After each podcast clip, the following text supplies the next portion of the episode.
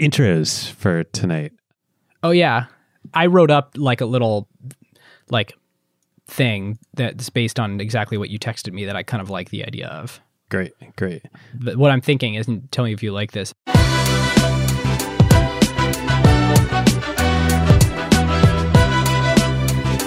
Welcome to season five, episode one of Acquired, the podcast about technology acquisitions and IPOs.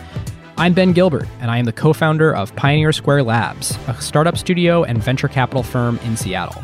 And I'm David Rosenthal, and I am a general partner at Wave Capital, an early stage venture capital firm that focuses on marketplaces based in San Francisco. And we are your hosts. Today we are covering China's largest private company, Huawei. The company is the second largest smartphone manufacturer in the world. Now, they're only behind Samsung and they recently pulled ahead of Apple. They also happen to be the world's largest telecom equipment manufacturer, among other things. Now, David, the company has had a pretty wild last 12 months. That would be putting it mildly. Yes. Barred from doing business with U.S. companies, federal prosecutors have filed charges of wire fraud, and their CFO was arrested upon landing in Canada last year. Oh, and the layoffs last week of hundreds of workers in the US went down amidst the trade war. So, what is going on with this company and, and how did we get here? Yeah, well, that's what we're here to talk about. And um, this is going to be fun. This is a little bit of an experiment for us here at Acquired. Uh, this is obviously not an acquisition nor an IPO. And in fact, there is a interesting ownership structure of, of Huawei, which least. we will get into. But we felt like this is such an important moment for tech, for international relations, you know, critical for all of us to really dig into and understand. And we certainly wanted to. So, and, here and speaking of understand, it's it's a thing that I didn't understand before starting to do this research, and I would imagine uh, most most folks in the tech ecosystem kind of feel the same way. All right, well, David, this is the perfect time to talk about one of our favorite companies, Statsig. Yes, when we had VJ on ACQ2 earlier this year, they were already a pretty impressive kind of Series B stage startup with a killer team and early product market fit. But what's happened since and the scale that they're operating at now is pretty wild. This is where we get lucky in being very choosy with our sponsors. Sometimes these things happen to them while we're mid flight. Yes. So I asked them for some fun stats. In the past month, Statsig shipped actual live product experiments to over 1.2 billion end users. Now, that stat is not deduplicated across apps, so there's some overlap. But I mean, even if you cut that in half to approximate actual flesh and blood human people out there, that's almost 10% of the world's population. Crazy. Okay, so that's one. Two, Statsig now processes about 130 billion events per day. So the infrastructure that Statsig now has to support these data volumes is pretty wild. And it's not like they just execute these events. They then take all the data from them, run huge statistical jobs across the whole corpus to compute the experiment results that their customers are running. It is just wild. It's funny, I hadn't thought to make this comparison until right now. So you said 1.7 million events a second. If you look at the Visa numbers, I just pulled up my Visa notes. Visa does 8,600 transactions per second. So that's what, 200 times as much throughput at Statsig than at Visa? On the customer side, Statsig added arguably almost all of the most important AI companies in the world this year, including Microsoft, Atlassian, Anthropic, along, of course, with regular old companies like Notion and UiPath and Lattice and Brex and friends of the show Rec Room. The team also kept shipping super fast. At the start of the year, they had just one core product. Today, they're a full fledged product understanding platform. They have dedicated feature flagging, warehouse native experimentation, and product analytics. Yep. So if your team wants the best platform in the world for making data-driven product decisions, you should reach out statsig.com slash acquired. And as always, there is special white glove onboarding for all acquired listeners. Our huge thanks to Statsig. All right, David. Now on to the episode, and as you put it well, I think in the pre-show, uh, we don't actually know how this one's going to turn out, and that's pretty exciting for us here at Acquired. yeah, a little bit nervous, Yeah. but uh, makes it all the more interesting. All right, well, history and facts of Huawei. We rewind, as we so often do here on Acquired, back to the early 1980s. It was a great time. I was being born shortly after then, close to Least the important part of the episode. 1984. Yeah. Most important part of the episode. But we just. And uh, we recall back to a lot of the same themes we talked about in our Tencent episode, if you remember that. And that was uh, both Shenzhen, the city in China across the bay from Hong Kong, and Deng Xiaoping and the opening up of China and the cultural reforms after Mao and the Cultural Revolution that would lead to China becoming the, you know, economic, be the first steps in China becoming the economic juggernaut that it has uh, turned into today, both economic and technological juggernaut. As we said, this is a few years after the Cultural Revolution. Deng has taken over leadership of the party, and he has seen and lived through all the turmoil of the Cultural Revolution, and, and he believes that China needs to move forward. And he he seizes the Communist Party's 12th National Congress, which they do every five years. Uh, it's the big five year planning event that the party does in 1982 as the moment that he is going to announce his vision for the future of China. And again, we talked about this on the Tencent episode. And what he sees is China as uh, the, the system in China as being socialism, rooted in, in, in communism, but with Chinese characteristics. And what he means by that is he wants to introduce a market economy back into China and introduce in a small way capitalism. And he has a very specific idea in mind. He has the city of Shenzhen as a special economic zone that is going to be the test bed for this idea of keeping China as a communist political system, but reintroducing capitalism and the market economy. It's amazing. I mean, loo- looking at that sort of declaration of the special economic zone and the you know 40 year effects that it's it's had on that city and so much innovation has come out of Shenzhen. Yeah. Well, and it's like this is such a visionary and crazy idea at the time that you could mix communism and capitalism. Th- this city is going to have a different economic structure. Like our the economy in this area is going to be different than that of the rest of our nation. Yeah, yeah, completely. And um, obviously, the experiment was a success. But in attendance in 1982 at that National Congress, that very National Congress, was a relatively low level engineering corps director in the army, in the People's Liberation Army of China, whose name was and is Ren Zhengfei. Ren is better known today as the founder and CEO of Huawei, but back then he was a long way from those heights. Um, so who who is Ren? Well, one, he's a very witty individual. He he's been a little bit of a of a recluse, at least from Western media, uh, over the last few decades. But with all the events around Huawei uh, over the last few months, he's kind of come back out of uh, seclusion and has given many interviews uh, to Western media and Eastern media. Yeah. uh, he's really a very very smart uh, and witty individual. Yeah, and I would define him as reclusive, uh, except when he feels his company is misunderstood. Yeah. You know, just to give you a little taste, we'll we'll link to a few interviews with him that you, you can find on YouTube and, and other sites online. But he was asked by Bloomberg in one of these interviews, you know, how he he feels about all the action that the US has taken against his company, uh, and in particular how it's going to impact the these bans, uh, the smartphone division. And he says, this is a quote, we might miss our growth target, but we are still growing being able to grow in the toughest battle environment, that just reflects how great we are. that gives you a little flavor for, for Ren. So, who is Ren? He was born in the 1940s in rural southern China. His father had actually been college educated, uh, which was incredibly rare for that time and place. Both he, Ren's father, and his mother were school teachers.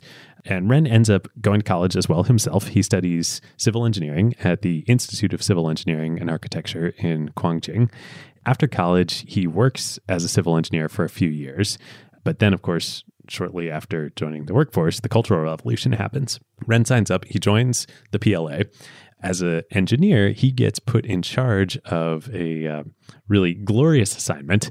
He gets sent to a remote part of the country in central China, and he gets put in charge of setting up a synthetic fiber factory. Um, He ends up doing well enough at that and uh, and succeeding at setting up and managing this factory that he gets rewarded by the army. He gets sent to the the country's national science conference in 1978. Then he goes back and he continues working working at the factory.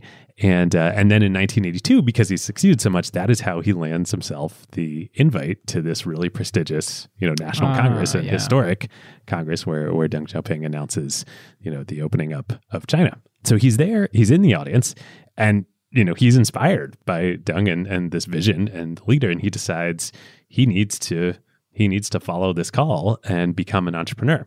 So he leaves the army very shortly thereafter, um, and he moves to Shenzhen. He works briefly in the oil industry. He works for the Shenzhen South Sea Oil Corporation, which he, he realizes that the oil business is not for him. He's an engineer. He wants to work in engineering. He wants to work in technology. But that was his path to Shenzhen. So at the same time, now this is the the mid 80s, the Chinese government has is trying to modernize all of the technical infrastructure of the country. And one piece of the infrastructure that is severely underinvested in is telecommunications infrastructure. Um, so uh, what's that at the time? You know, there's no there's no mobile telephones. Uh, there's no wireless industry. These are all fixed line wired baby. switches. Yeah, PBX. So the government is trying to find ways to import telephone switches into the country. And so Ren sees this, and of course he had been part of the army and, and part of part of the party. And so he's now finds himself in Shenzhen and he says, you know, maybe I can start a company to start importing these there's this great demand for telephone switches uh, and maybe i can do that here in shenzhen so a couple years into his job he leaves in 1987 and he starts a firm along with five other co-founders to do just that import PBX switches and resell them, import them from Hong Kong and resell them in China. And famously, as the story goes, he starts it with only 21,000 RMB, which was about $5,000 at the time. That's uh, debatable whether that was actually true, but that is the lore. You know, it's crazy thinking about trying to put yourself in his shoes at this time. You only recently heard that this thing was not only legal but possible. You know, starting a company and and becoming a entity that generates a profit and and performs this private sector activity. And, and become an entrepreneur when entrepreneurs were persecuted during the Cultural Revolution, and you were a member of the army during that right. time. Right. Yeah. Not only was this thing illegal, which here in the U.S., you know, you, you the thought of doing something illegal can can totally cross your mind, and you can sort of still do it.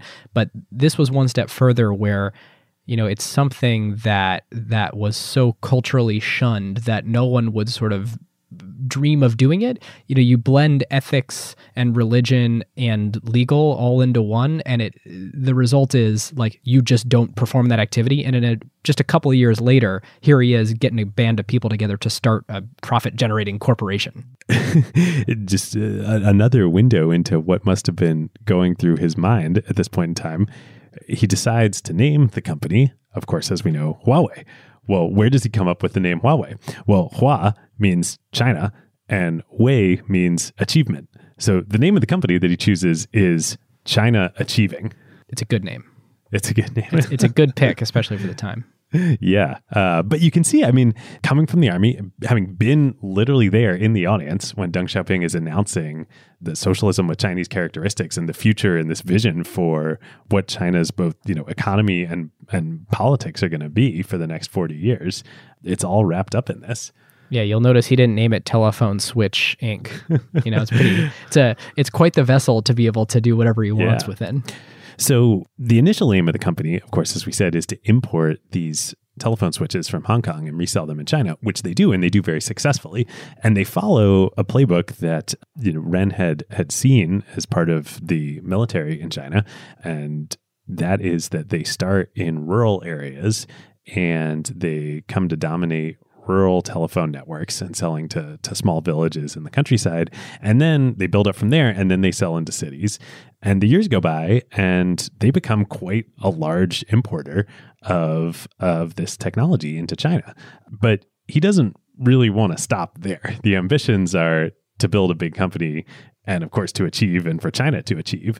The way that they're going to do that and going to do that on an international large scale isn't just to import technology, it's to build and develop their own technology uh, internally. So he starts building alongside this import business a pretty strong R&D and engineering group that grows to about 600 people over the first couple of years of the company.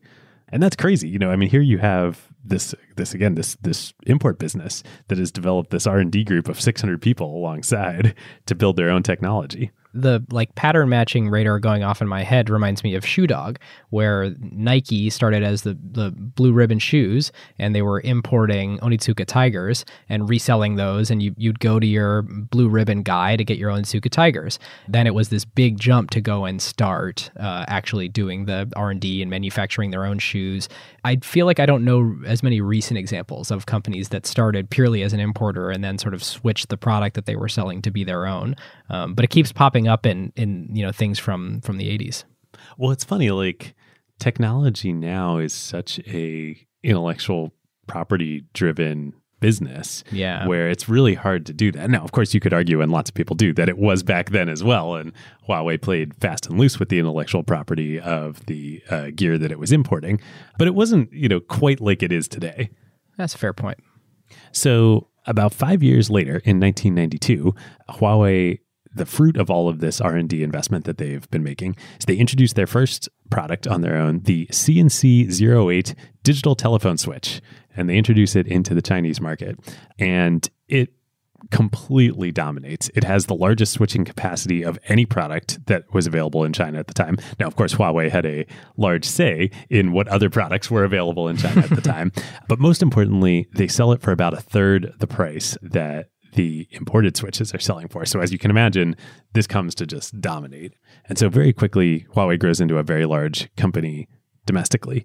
But again, the scale of Ren's ambition is not just to build a large company domestically. He wants to bring this and the technology that they're building within China out to the rest of the world.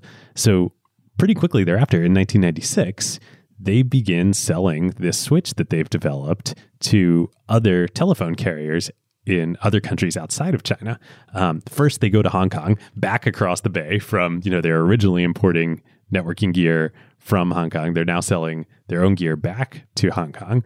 From there, they go to Russia and Africa, and things really start to work. Right around the same time, and this is the mid 90s, wireless is is finally becoming a thing, and Huawei starts investing heavily in building networking gear for wireless telecoms as well. And pretty quickly, they become the largest CDMA equipment provider in the entire continent of Africa this really starts to lay the groundwork for that. Uh, you know, when I was I- introducing the episode, you know, saying that they're the the largest uh, telecom equipment manufacturer. You know, we'll get into this later, but they have these three business lines, and this is still a huge one for them. These telecom carrier networks business that you know they make five G equipment now, but they've they've made basically every generation of you know, equipment that goes on cell towers and is used in the backbone of cell phone technologies since the mid 90s. So the question you might ask, you know, we've been telling this story of grand international scale ambition from the unlikeliest of places, uh, beginning in the early 80s in Shenzhen. You have to wonder a little bit like, how did this unlikely story unfold? Besides certainly hard work and ambition and innovation at Huawei, how did they come within the span of a decade to become the largest wireless telecoms gear provider to countries completely outside of China? And here well, I thought you were just going to glaze over that, David. yeah. well, you know, if you remember back to what I was saying about how it was a strategic initiative of the government to modernize telecommunications networks within China, when they found Huawei and Ren as a former, you know, PLA member, and Huawei literally meaning China achieving, well, the government thought this is a pretty good vehicle to help this happen. And so, you know, all of the gear for those first few years being, of course, imported, but then later their own switches that Huawei was selling domestically, who are they selling it to? They were selling it to the government. They were selling it to cities. They were selling it to towns. They were selling it back to the military itself and the government was using it to set up both civil and military communications networks. Oh, that's interesting. Because of that, the government obviously had a big interest in what Huawei was doing and the products that it was providing, so much so that it started giving loans to the company to help them finance uh, these projects that they were, these contracts that they were awarding to them. Somewhere along the way, the ownership structure of the company changed. So if you remember, Ren started the company with five co founders. That is no longer the ownership structure of the company today. Today, the Huawei operating company is 100% owned by a holding company. Here we go. And who owns the holding company? Well, 1% of the holding company is owned by Ren Zhengfei. 99% of the holding company is owned by another entity that is a trade union committee. Uh, what is the trade union committee? Most directly, it represents the union employees who work at the company. And economically, uh, it does. It's effectively a profit sharing structure for employees working at the company. Again, this is China, and China is a communist country. And trade unions who do do trade unions ultimately report up to and should there be any liquidation of Huawei where legally do the assets of the company go they don't get distributed down out to the members of the trade union within the company it gets distributed up and the trade union is ultimately rolls up to being re- part of the Chinese Communist Party which is of course the government so this trade union has economic interest in the company, but not sort of control over the company. If you if you well, own a lot of the sort of uh, it's not equity, but the I believe the phrase is restricted phantom shares in the union. Do you actually have any say over the governance of the company? No, you do not. Um, and it's this is where it gets complicated. So, as you say, economically, if you are an employee of Huawei and you participate in the trade union, which all at least Chinese employees of Huawei do, um, then yes, you do have an economic interest in the profits of the company. Um, but yes, the governance and the control, and again, should there be a liquidation of the company, does not come back to you. It goes ultimately up to the party. And an interesting uh, other thing to note here, I mentioned the restricted phantom shares, which if you hold direct shares in a US company, you know, that should already feel a little bit different to you.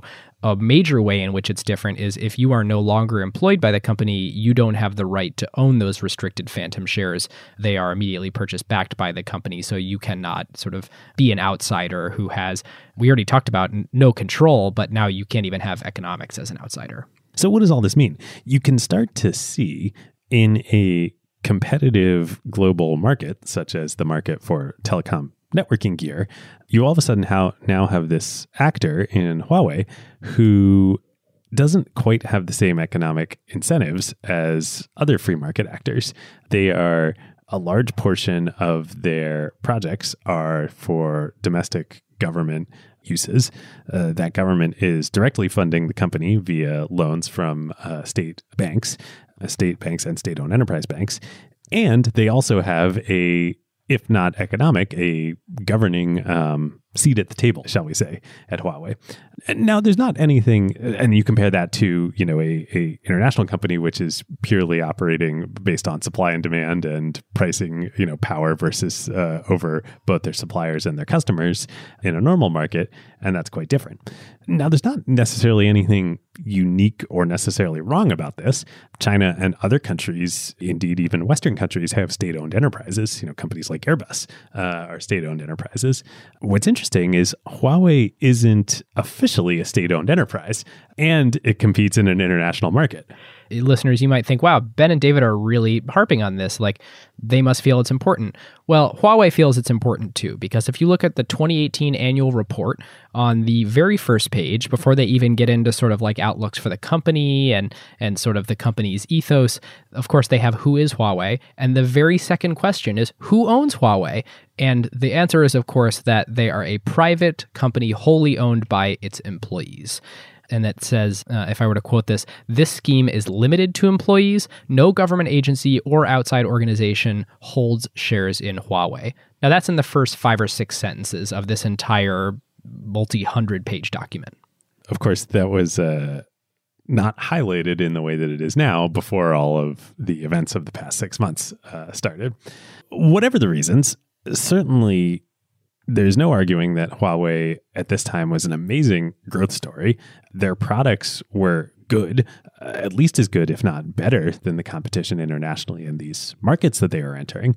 And they were certainly cheaper. So you can start to see why, you know, first in developing and redeveloping countries like Africa and, and Russia, their networking gear products were much more attractive than those from competitors like, say, Ericsson or uh, Nortel in Canada.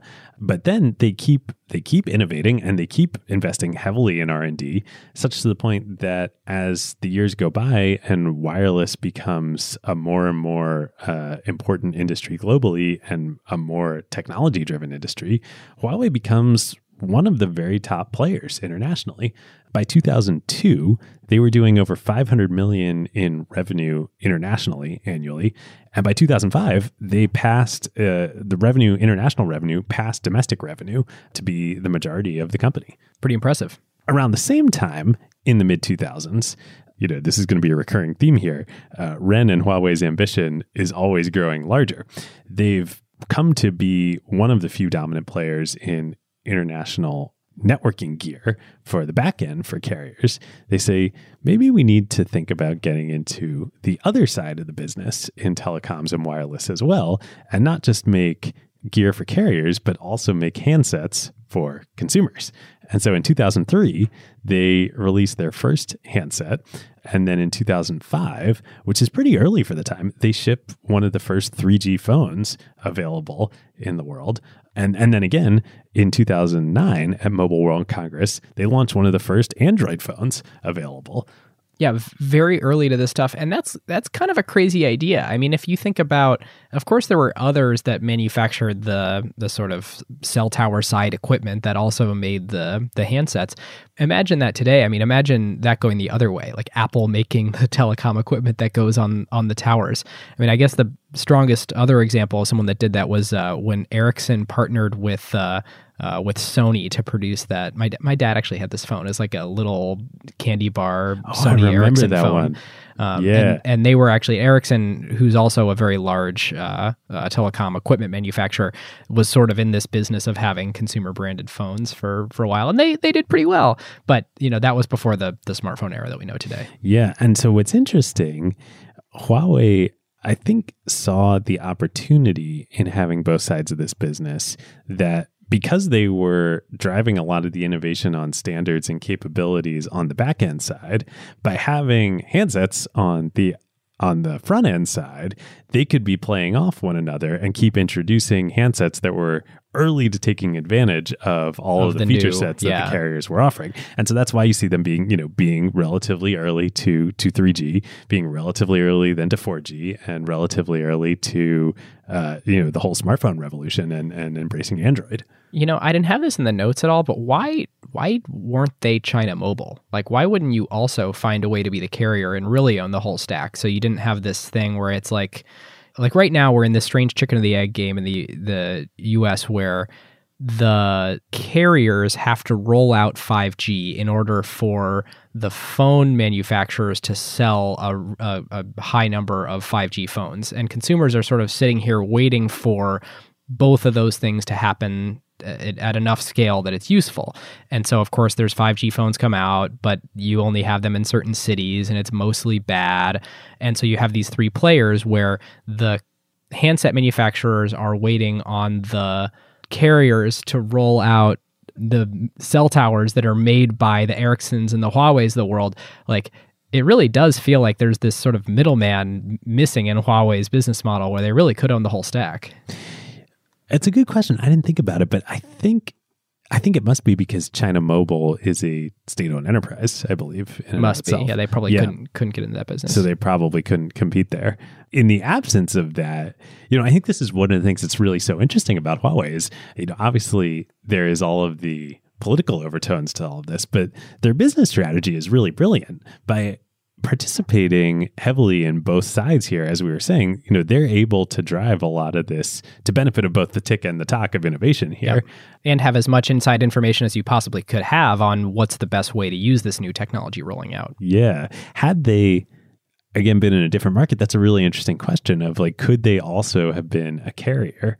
They couldn't in China because China Mobile is a, is a state owned enterprise. They couldn't internationally because they're selling to the carriers in international. And what are they going to go do? Set up carriers in in all of these different countries. Mhm. Um, I mean, I guess they could have tried to acquire Vodafone or some uh, similar player along the way, but that probably would have invited a lot of politi- a lot more political speculation that uh, I- they managed to avoid I'm sure this now. is something they thought of. So by 2010, total revenue of the company has eclipsed $20 billion. They're almost $22 billion. And net profit is almost $3 billion. By 2012, they overtake Ericsson, who you were mentioning, Ben, as the largest telecom equipment manufacturer in the entire world. And then last year, finally in 2018, as you said at the top of the show, they surpass Apple in handset uh, shipments. So they're still smaller than Samsung, but Huawei is the second largest handset manufacturer in the entire world. People love their phones, love the cameras on them, love the technology. They shipped over 200 million handsets globally last year, which is an astounding number. I would say on the handset side of the business, Huawei is certainly at parity with other manufacturers out there, be it Samsung or, or Apple or, or the like. On the infrastructure side, Huawei is ahead of the field. You know, when it comes to 5G, even though 5G networks aren't really rolled out to the public anywhere yet, you know, consensus in the industry is that the quality of the technology of the gear that Huawei is producing is two to three years ahead of any of the competition out there in the market in terms of 5G. David, I'm not going to let you fully say that the Huawei phones are are sort of at parity with everyone in the market. I was going to save this for, t- for playbook later, but like, come on, there's there's blatant ripoff after blatant ripoff of uh, of sort of Apple UI and their uh, their but modified the Android operating for, system, uh, that- and, and and not only but like not only blatant ripoffs, like every this is a uh, subjective comment, but it is a copy that is slightly worse on in many many facets every time they do it. Uh, I love it. If Steve Jobs were alive today, he would be railing against Huawei, not Samsung. It's true. Um, but certainly people like the phones. And so much so that last year in 2018, they surpassed $100 billion in total revenue across their all their divisions. Half of that, uh, 52 billion of which was in handsets. Um, and net profit for the company was almost $10 billion. So things are going well. but then, as you alluded to at the top of the show, in December of 2018, a fateful event happens, which is that the CFO of Huawei, Meng Wanzhou, who is also the daughter of Ren Zhengfei, it turns out.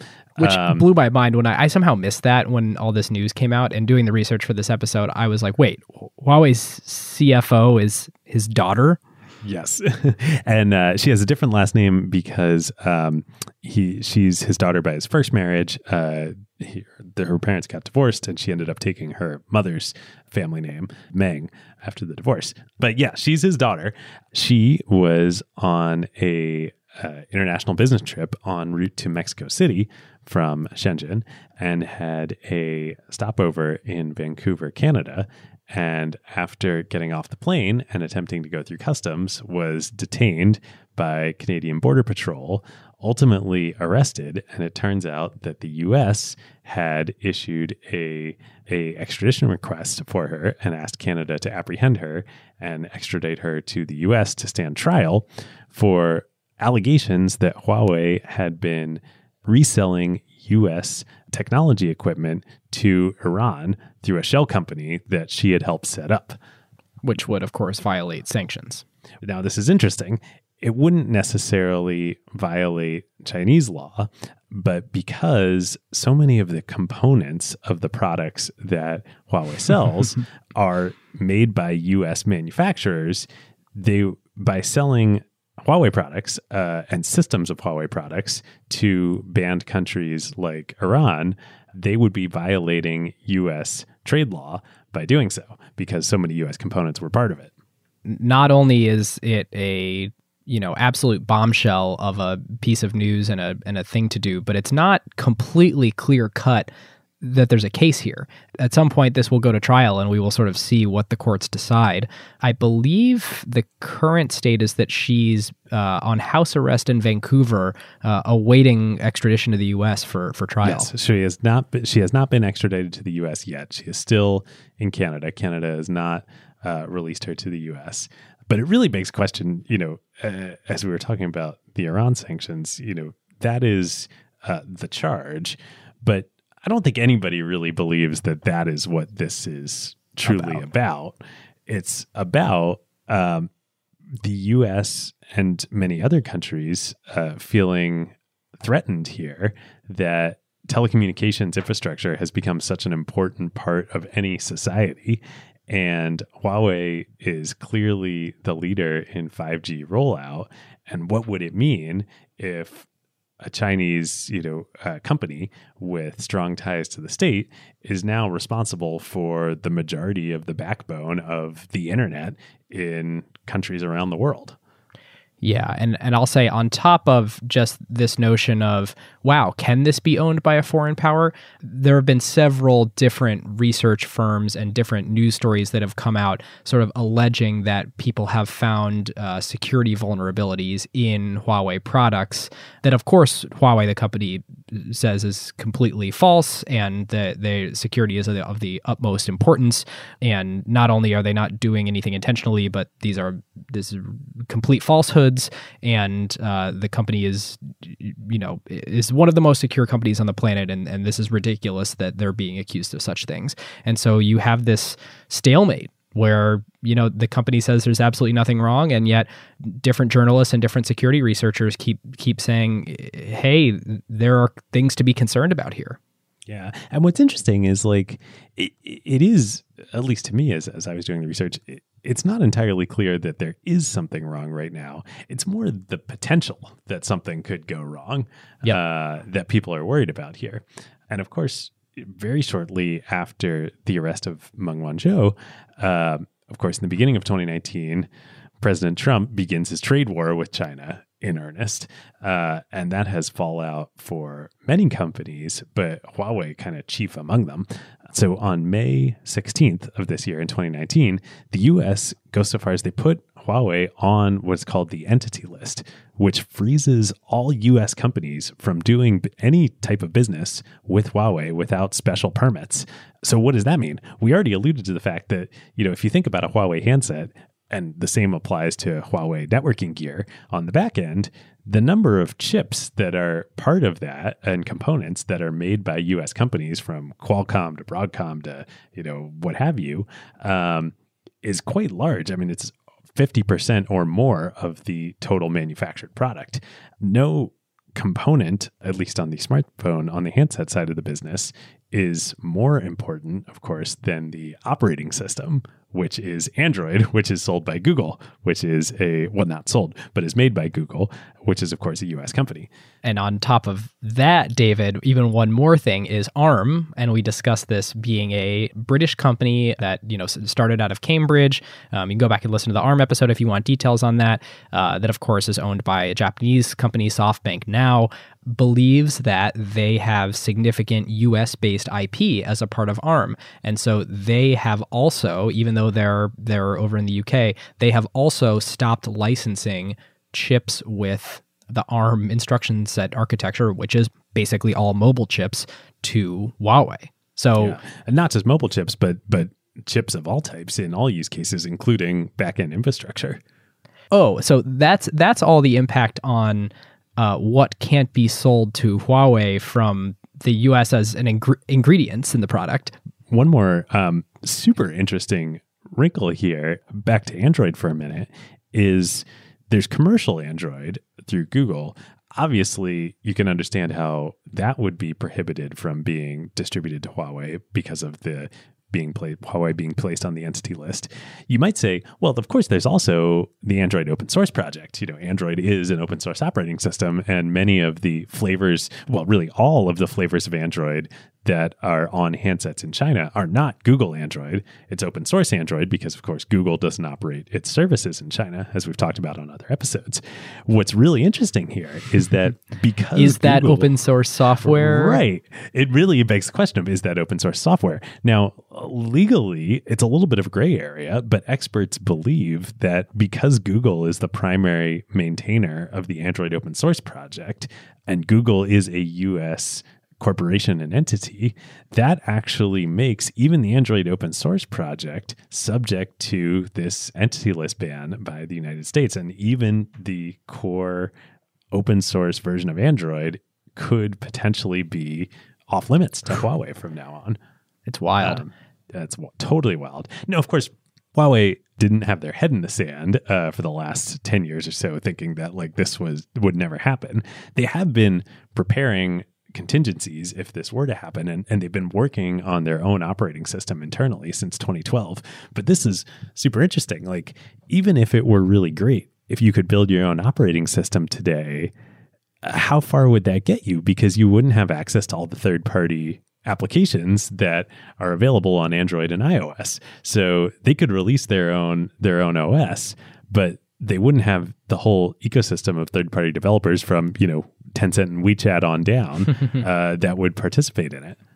So Google has actually appealed this to the government and said, look, we should be able to, to do this. It's actually better for US national security if they are using Android, because otherwise, if they switch to a fork and start, you know, working on a, a completely different system that we no longer you know maintain in any way shape or form you know we actually have a lot less control. And we actually the, the, it, it could be that they fork something that has a security exploit and this is google's argument here that uh, then gets sold in the us and then suddenly there's a bunch of android phones in the us that have a security vulnerability that google has no ability to fix.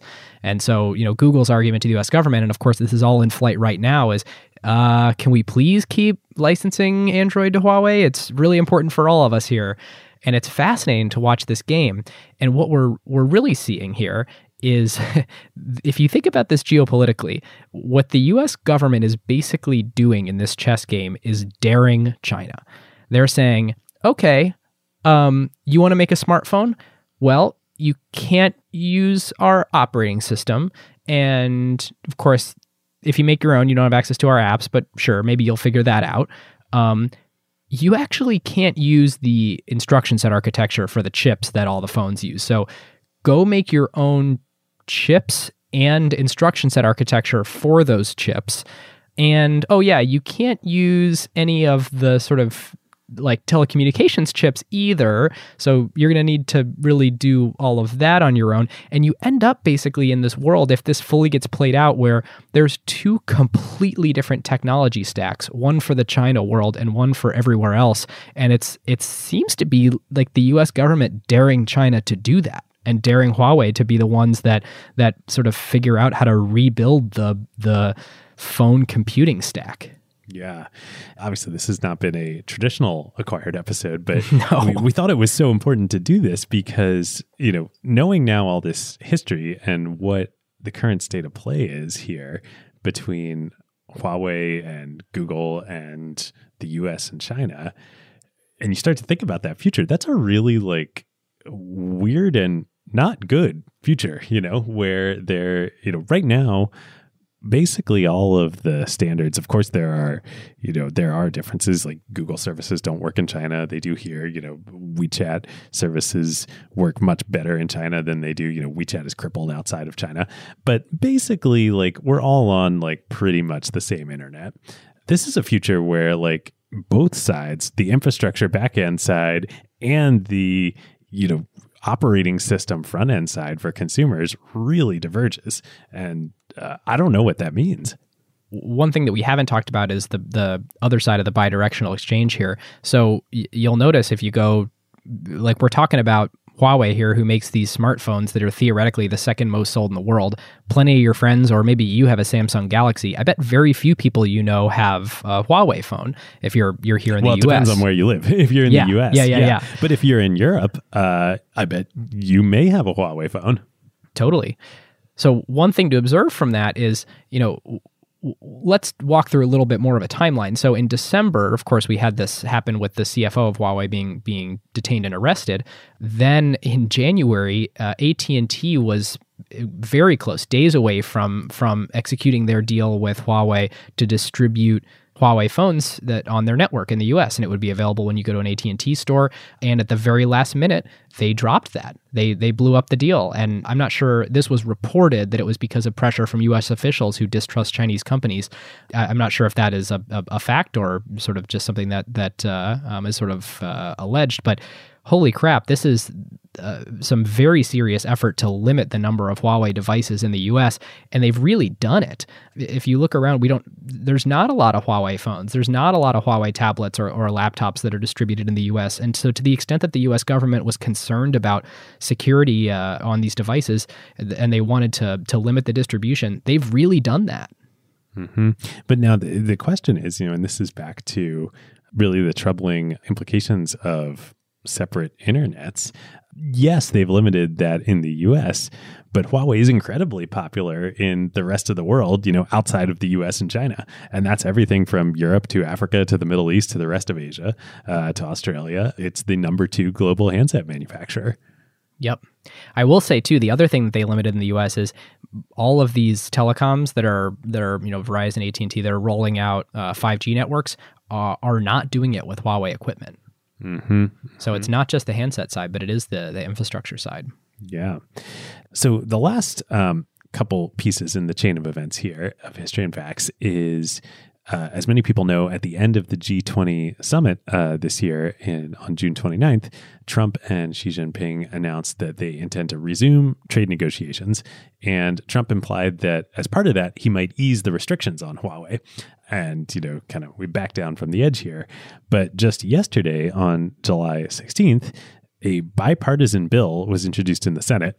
Imagine that a bipartisan bill in the Senate uh, at all these days um, that would prevent uh, the executive branch from unilaterally lifting those restrictions on Huawei. That's how critical Congress believes these restrictions are. So they want to keep the restrictions in place, even if Trump wants to remove them. Wow, I did not see that. That is yeah. pretty uh, is pretty intense. That's pretty pretty crazy.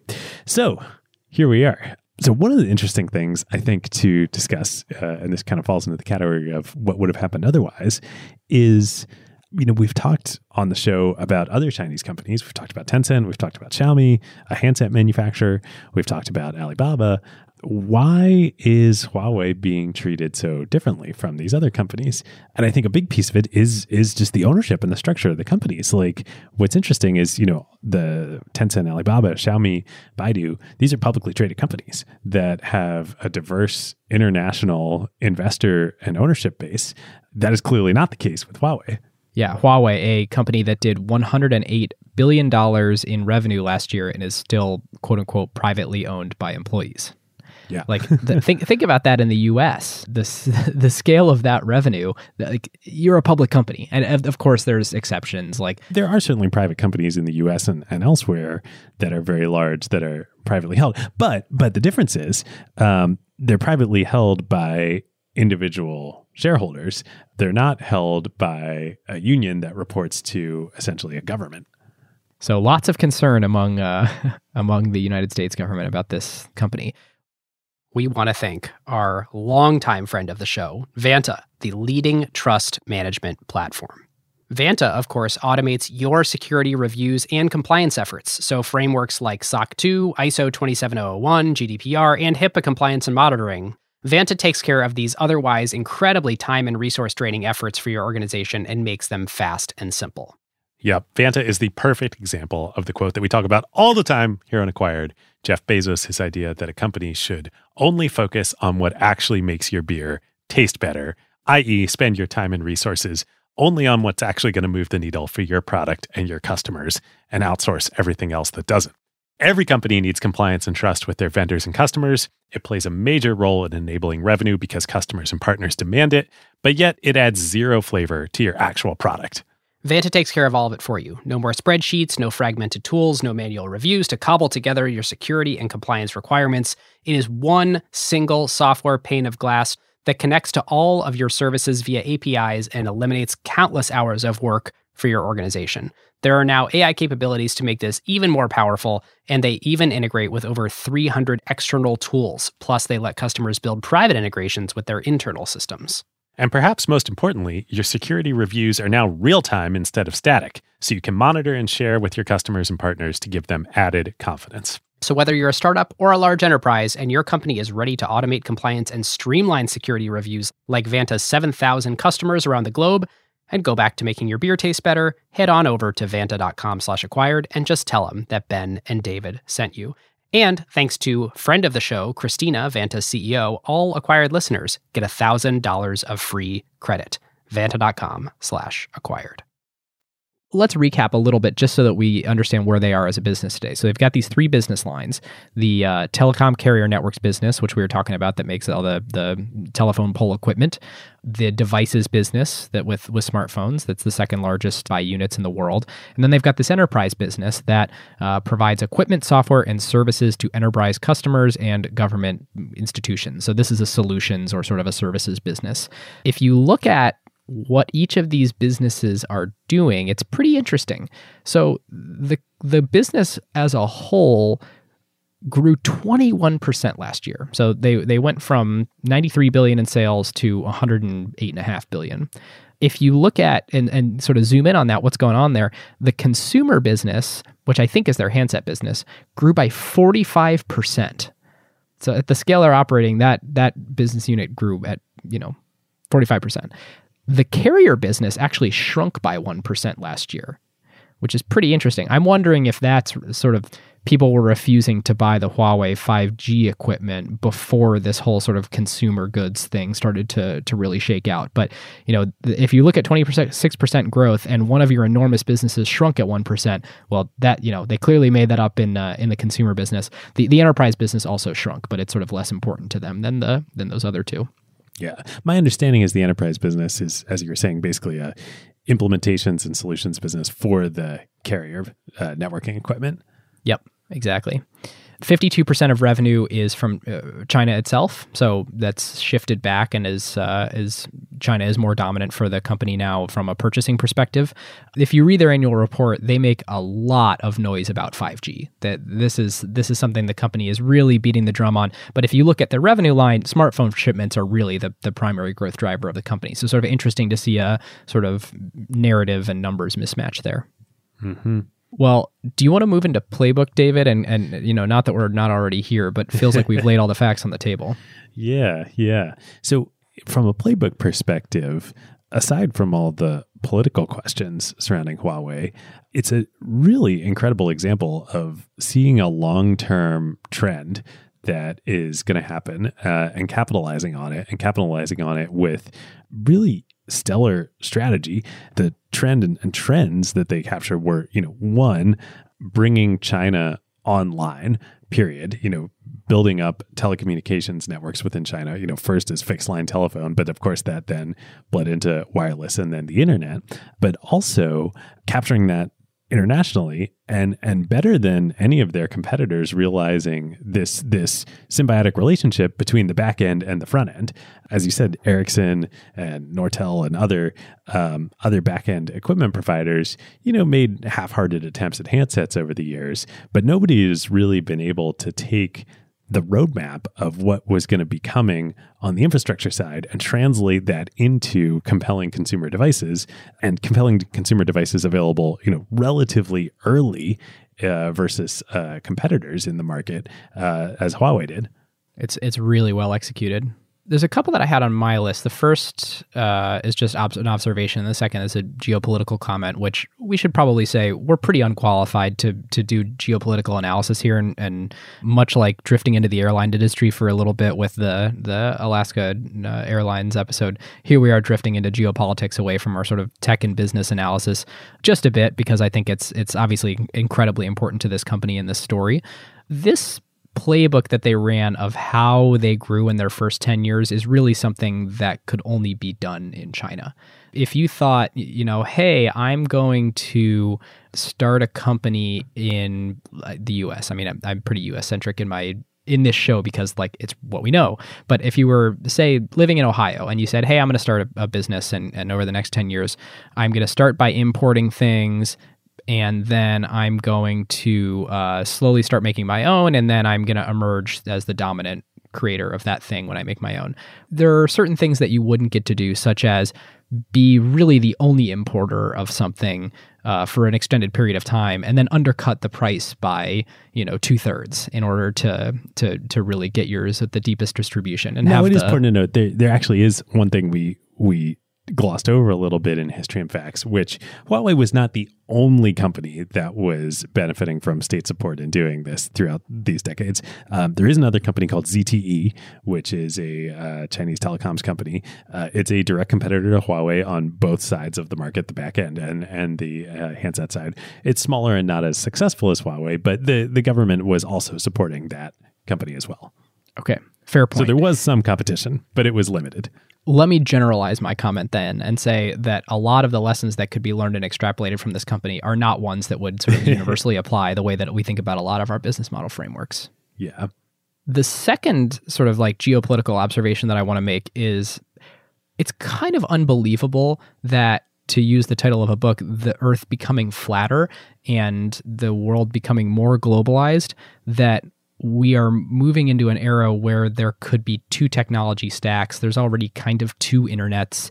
Like if you think about the there's sort of an hourglass shape here where for thousands and thousands of years the east and the west developed differently and it's kind of incredible that two completely different language systems emerged i mean the the sort of latin character set and germanic languages and romance languages are all sort of super similar and use a similar character set are read a certain way or written a certain way and Eastern languages are they influence each other, but they definitely don't borrow from the sort of Western character set and, and Western way of writing things down and communicating. It was a long time until, you know, the 18th, 19th, 20th centuries where those two worlds really met and then did business and, you know, started to really mesh and the world became flatter and more globalized. And here we are, like to 2019 and there's little cracks where it's starting to drift apart again. And it's just not a thing that i would have predicted. Yeah me neither. And it's so weird and again part of why we're doing this episode uh, weird and a, and a little scary. I mean to me it's it's wonderful. It's awesome that like here for us at Acquired, like are some of our most popular episodes are Tencent, our Alibaba, are these amazing stories of globalization, of wealth creation, of education, and really uh, not just in China, but across borders, you know, uh, the ability for U.S. investors and investors all over the world to be able to invest into those companies at a corporate level, of like like Yahoo uh, and like Naspers, uh, Yahoo in, in, Alibaba and Naspers in Tencent, uh, and then of course individual shareholders on the public markets. But then here you have this like weird other story that is now taking center stage. You know, I really hope this becomes a blip and we go back to the incredible trajectory that this other narrative had been on. And with recent IPOs, of course, from China of Pinduoduo and Meituan Dianping and uh, so many other great companies, it's really an oddity. Well, listeners, you know this next section is usually grading, but since there's never been a transaction with this company, we have nothing to grade. I, I, suppose maybe in the initial structure of setting up that 99% and 1% ownership, there's something there. But there, you know, no no party has ever taken control and watched value either appreciate or depreciate after that. And so what do we do here? Well, Dave and I were chatting before the episode, and we thought what might make sense is just kind of to to speculate on the future of the company and and and sort of think about which way things could go here. And if you're purely sort of an economic investor and and thinking about the company, like how would you sort of go about evaluating it at this point? Not that mm. you hmm. could be, but just for fun. Yeah. the downside is certainly down, but uh, and this these are some of the things that that Ren was has been talking about in the interviews he's been given. It's not terrible. Like Huawei is if things go you know south internationally for them they're still very well positioned domestically in terms of 5g rollout i mean they do have the best integrated 5G technology in the market. And they, of course, have a tight relationship with the Chinese government. It's very plausible to believe that Huawei is going to be a big, if not the sole um, beneficiary of 5G rollout uh, in China and in China's allies. I literally can't imagine a world where that doesn't happen. Now, what's interesting internationally, and I think this gets back to why is Huawei being treated so differently than these other great Chinese companies, is if this were happening with, say, Alibaba or Tencent, they would have a very, very powerful deterrent from any sort of less than uh, uh, malicious behavior or anything smelling like it internationally because they have the profit incentive. They would lose huge amounts of their business uh, internationally if other countries stopped using their products. But for Huawei, because of the ownership structure and the incentives that they have, that's not as big a problem for them that's pretty interesting to think about. Yeah, that capital structure. It's kind of like in early stage startups, and we've talked about this a little bit on the LP show, David. But that governance is a blessing in some ways, where it can actually be to your advantage because then if uh, their capital structure was such that they did have a bunch of shareholders who could, um, of course, not only have the economic upside of the company being able to address a larger market and therefore the company naturally steering that way, but also a board who would sort of vote and say, it's important to us because we need to uh, maximize the per share value of our ownership and every common shareholder's ownership. The They could actually steer the company to do that. That is not the case here. Mm-hmm. The way that I sort of thought about grading is there's I have no concerns about the China market continuing the sort of massive, massive appetite to buy the the Huawei's great consumer devices. Um, but they seem to be having a rough time selling their telecom or consumer equipment into Europe or North America. And so, you know, were were this a company you could economically participate in, I, I would sort of want to evaluate the prospects of of being able to do either one of those things, sell the telecom or consumer equipment abroad. And I guess I shouldn't say abroad, but in in uh, in the U.S. specifically and the U.S.'s allies. And I also would want to really dig into so how expensive is it going to be for us to write a new in- instruction set architecture, build new chips, write a new operating system, and and build that new developer ecosystem? That's a new stack. Mm-hmm. Mm-hmm. So, yep, totally agree. All right, carve outs. Well, on that note, it shouldn't rush us here. Like, should we take a deep breath? Should we say, "Oh my, like, yeah, this is this is quite the uh, quite the different acquired episode." Yeah, quite the different acquired episode. Well, yeah, thanks for bearing with us, listeners. As the show has grown, it's been great to get feedback on every episode. So I think if you if you do know more than we do here, um, would love to hear it and happy to do any uh, any follow up or or maybe do a, a follow up as a as an LP episode or something like that. But would love your uh, your takes on this, and if you know anything we don't, would love to hear that too. Yeah, carve outs, carve outs. I just got back from uh, summer vacation in Europe. Uh, had a great time. We were in Morocco and Portugal. Portugal is a great, great country. Highly recommend it uh, if you want a beautiful, relaxing uh, travel with uh, diversity of all types uh, there. Uh, it was really wonderful.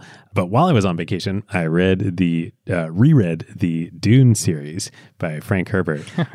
just excellent classic, uh, classic, classic science fiction uh, series, uh, apt for this episode because um, you know really an analogy uh, of politics and political systems and uh, long-term implications of uh, different versions of that. But so good and super cool. Also, like I, I didn't realize the first time when I read Dune many years ago, but reading it now, like the influence on Star Wars is like so mm. clear, so clear, especially the first one, Dune. Uh, very, very clearly, you can see where George Lucas was influenced by it. That's cool. I uh, have to confess, I did not make it through Dune. I may uh, it's pick it up long. and give another shot. My carve out is the Showtime original series Billions. David, have you watched this? I have not, but so many people have recommended it. I am after this episode going to watch the f- final episode of season four after just binging all four seasons over the last month or so. It is absolutely spectacular. And if you like this show and you like good drama, it is like an absolute treat to watch every episode. So the show is created by Brian Koppelman, David Levien, and Andrew Ross Sorkin who some of you may recognize as a, a New York Times writer.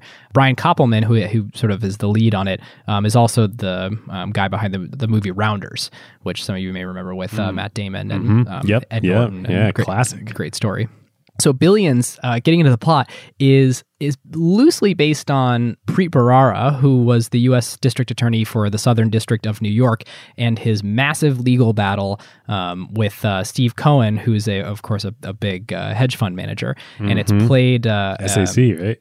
Yep, yep. And the roles are so Paul Giamatti plays the attorney for the Southern District, and uh, Damian Lewis plays uh, Bobby Axelrod, who is uh, running AxeCap, which is the sort of top uh, top fictional hedge fund on the street, and the drama that ensues and the cat and mouse game and the whole dance between these two characters and every other character involved is uh, like a total treat to watch. And frankly, I want to hurry up and finish this episode so I can go and watch the last episode. All right. Well, on that note, this is a great time to tell you about one of our very favorite companies, Crusoe. So, Crusoe, as listeners know by now, is a clean compute cloud provider specifically built for AI workloads. NVIDIA is one of their major partners, and literally Crusoe's data centers are nothing but racks and racks of A100s and H100s. And because Crusoe's cloud is purpose built for AI and run on wasted, stranded, or clean energy, they can provide significantly better performance per dollar than traditional cloud providers. Yes, we talked about that on our ACQ2 episode with Crusoe CEO Chase Lochmiller. The other element that makes Crusoe special is the environmental angle. Crusoe, of course, locates their data centers at stranded energy sites. So think oil flares, wind farms that can't use all the energy they generate, etc., and uses that power that would otherwise be wasted to run your AI workloads instead. Yep. Obviously, it's a huge benefit for the environment and for customers on costs since Crusoe doesn't rely on the energy grid. Energy is the second largest cost of running AI after, of course, the price you pay NVIDIA for the chips. And these lower energy costs get passed on to customers. It's super cool that they can put their data centers out there in these remote locations where quote unquote energy happens, as opposed to the other hyperscalers such as AWS and Google and Azure, who need to build their data centers close to major traffic hubs where the internet happens because they are doing everything in their clouds. Yep. If you, your company, or your portfolio companies would like to use the lower cost and more performant infrastructure for your AI workloads, go to crusoecloud.com slash acquired. That's C-R-U-S-O-E cloud.com slash acquired, or click the link in the show notes. If you aren't a limited partner yet, subscribing gets you access to our bonus show where we dive deeper into the nitty gritty of building companies. And last week we covered due diligence and the work that typically gets done by a venture capitalist and uh, an entrepreneur in the diligence process. To listen, you can click the link in the show notes or go to glow.fm slash acquired, and all new listeners get a seven day free trial. David and I are going to record another one of those this week, and uh, you should see that popping into your your podcast player. Um, if you are already an LP or if you're trialing a new subscription, you will you will see it as well. So with that, we will see you next time. See you next time.